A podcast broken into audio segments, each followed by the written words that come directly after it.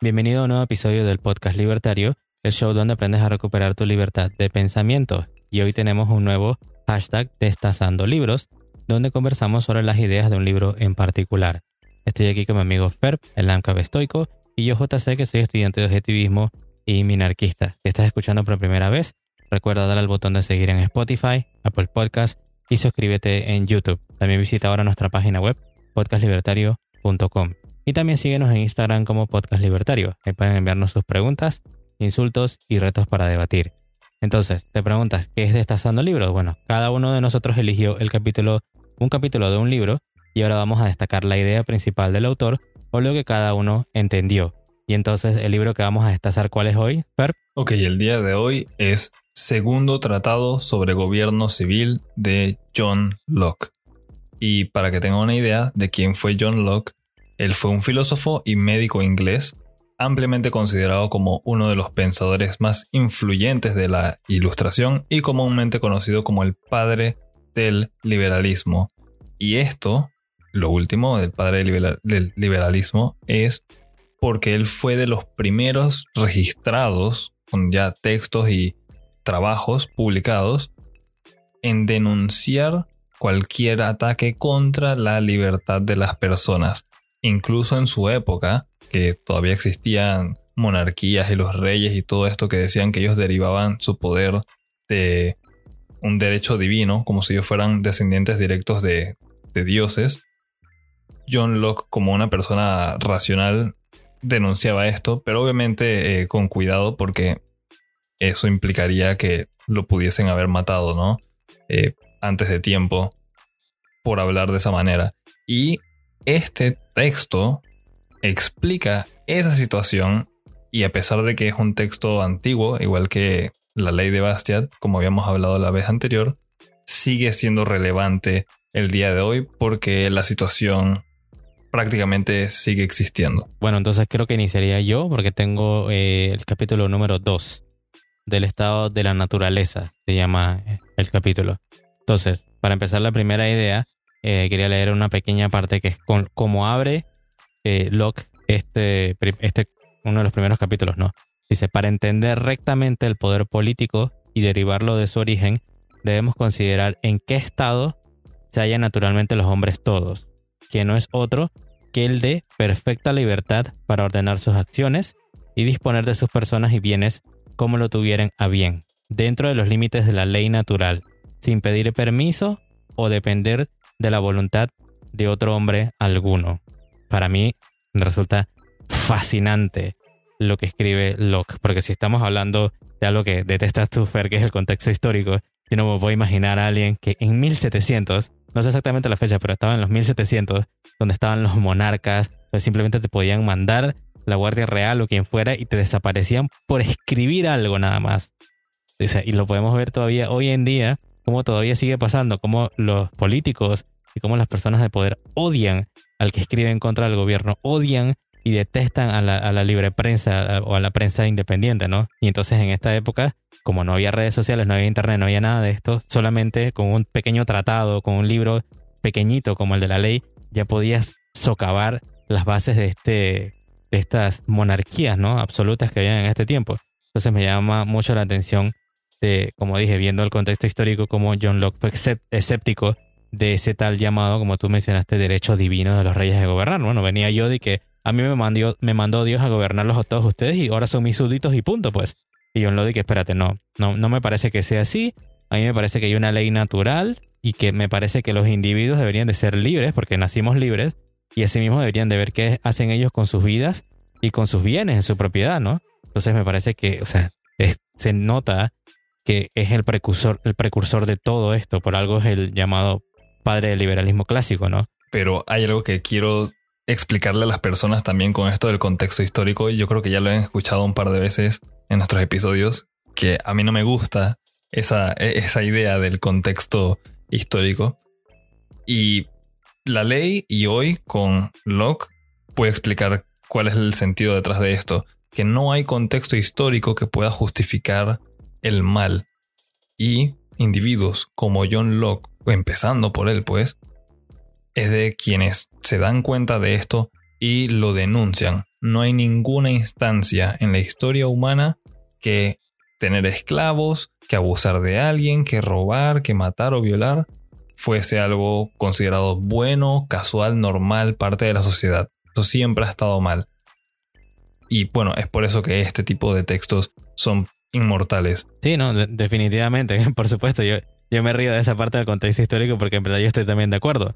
Imagínate, eh, cuando hablábamos en la ley de, Bastiat, él denunciaba la esclavitud que había todavía en Estados Unidos porque sabía que estaba mal. O sea, apresar a, hombres que nacieron libres para venderlos como propiedad estaba mal. O sea, no, importaba en qué fecha estuvieras. Entonces, para, mí, como, como siempre has dicho, me resulta fascinante estos individuos, grandes individuos, que fueron los primeros en ver esto y ponerlo por escrito para que la gente, los demás pudieran beneficiarse de eso y también fueran capaces de verlo. ¿No? Eh, eh, eh, que yo veo que ahora pareciera como que no le damos mucha importancia a eso, a los intelectuales liberales que escriben, a la gente que, que hace videos en YouTube, a la gente que hace podcasts, a toda esta gente. Todos estos son individuos que están agregando, están haciendo algo para llevar estas ideas, para que la gente común o la gente que no está prestando atención, como me gusta decir a mí, puedan por fin darse cuenta de qué es lo que está pasando con sus vidas y pongan atención porque todo esto va, va a, digamos que puede afectarles a su futuro, tanto su presente como su futuro cercano, ¿no?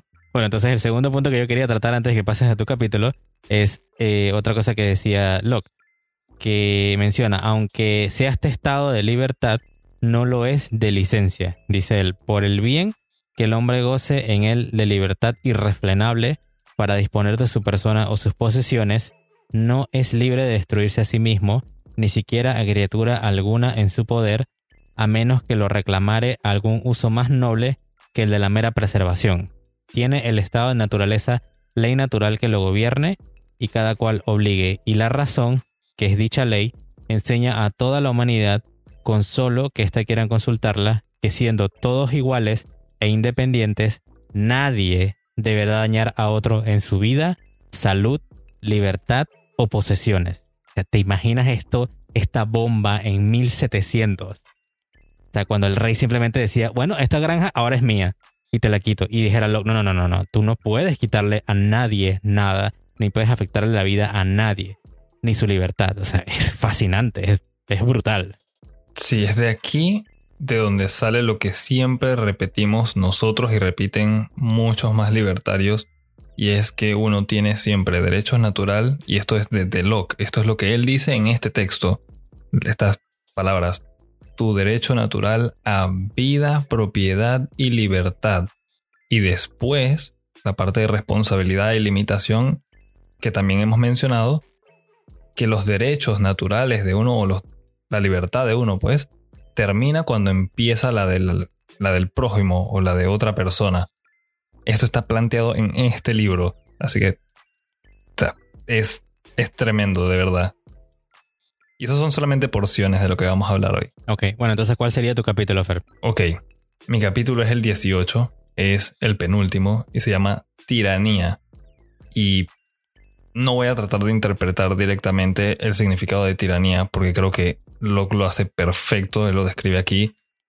Y lo voy a citar es, la tiranía es el ejercicio del poder a la que nadie puede tener derecho eso es lo que pasa cuando alguien emplea el poder que tiene en sus manos, no por el bien de los que están bajo ella, pero por su propia intimidad, ventaja individual.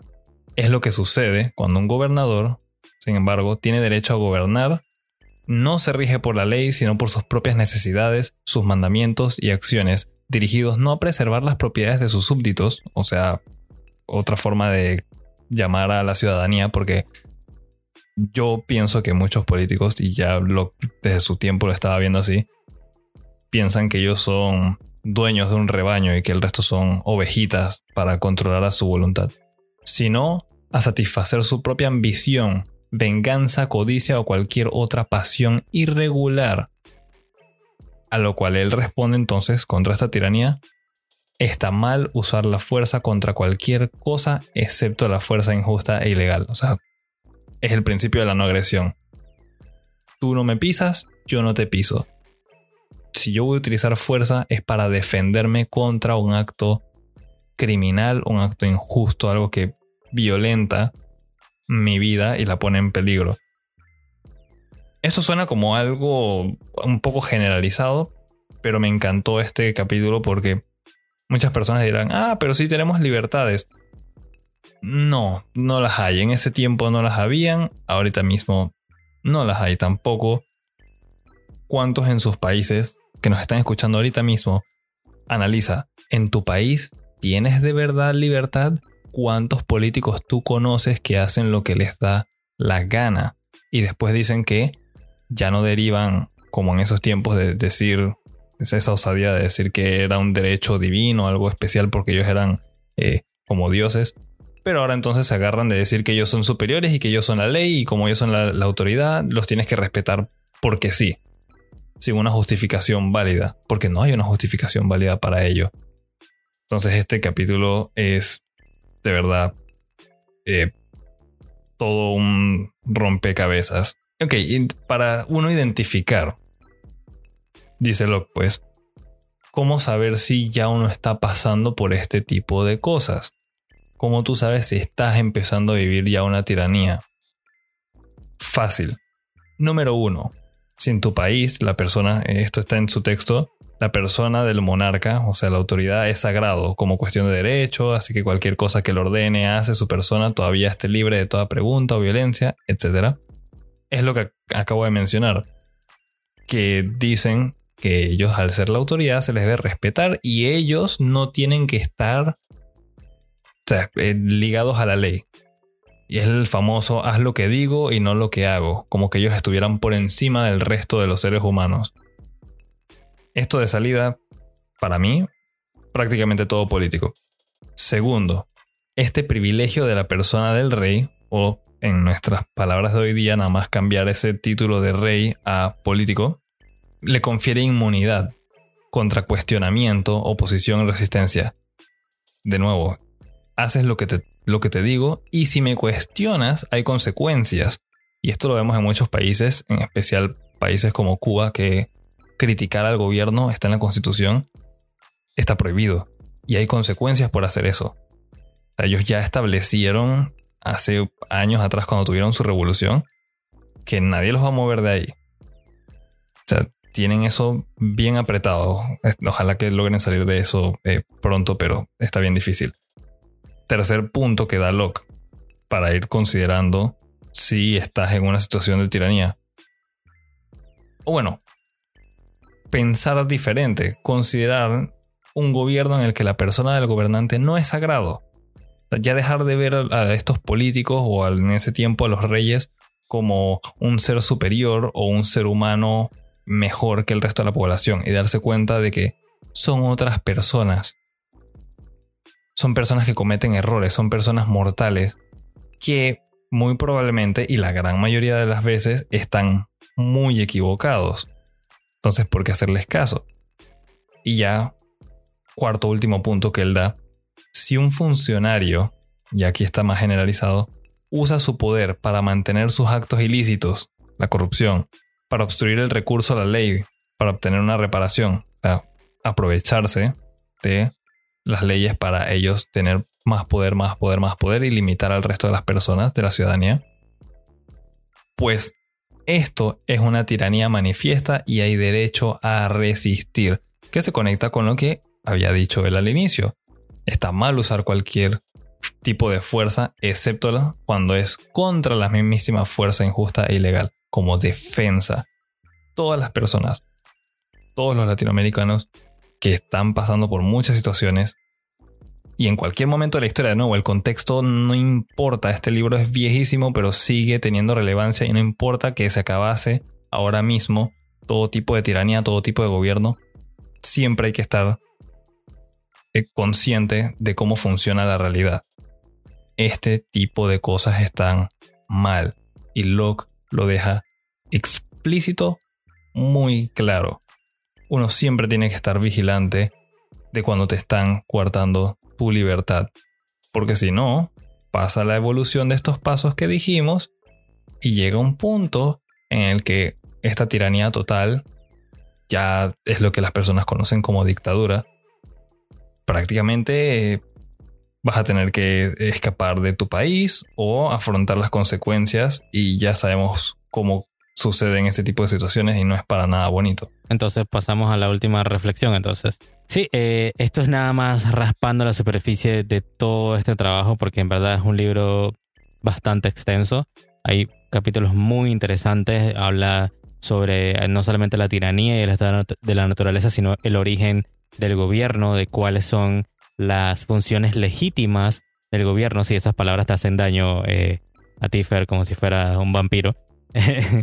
funciones legítimas del gobierno, eh, sobre el, supuestamente la las formas en que el gobierno deberían de actuar, o cosas también como, como la, supuestamente la verdadera autoridad que deberían de tener, que es la de proteger los derechos individuales, ¿no? Y llama mucho la atención porque como es el precursor de todo, es que todo el mundo ha trabajado, o más bien se ha parado sobre los hombros de, Locke para escribir todas estas, estas otras cosas que tenemos hasta hoy en día, ¿no? Y hay que darle como que el crédito a Locke por todas estas cosas que escribió en 1700 y que todavía, como dijimos al principio, sigue siendo relevante. Entonces, les animo a que eh, si consiguen el libro pueden eh, comprarlo si quieren en digital, está súper económico.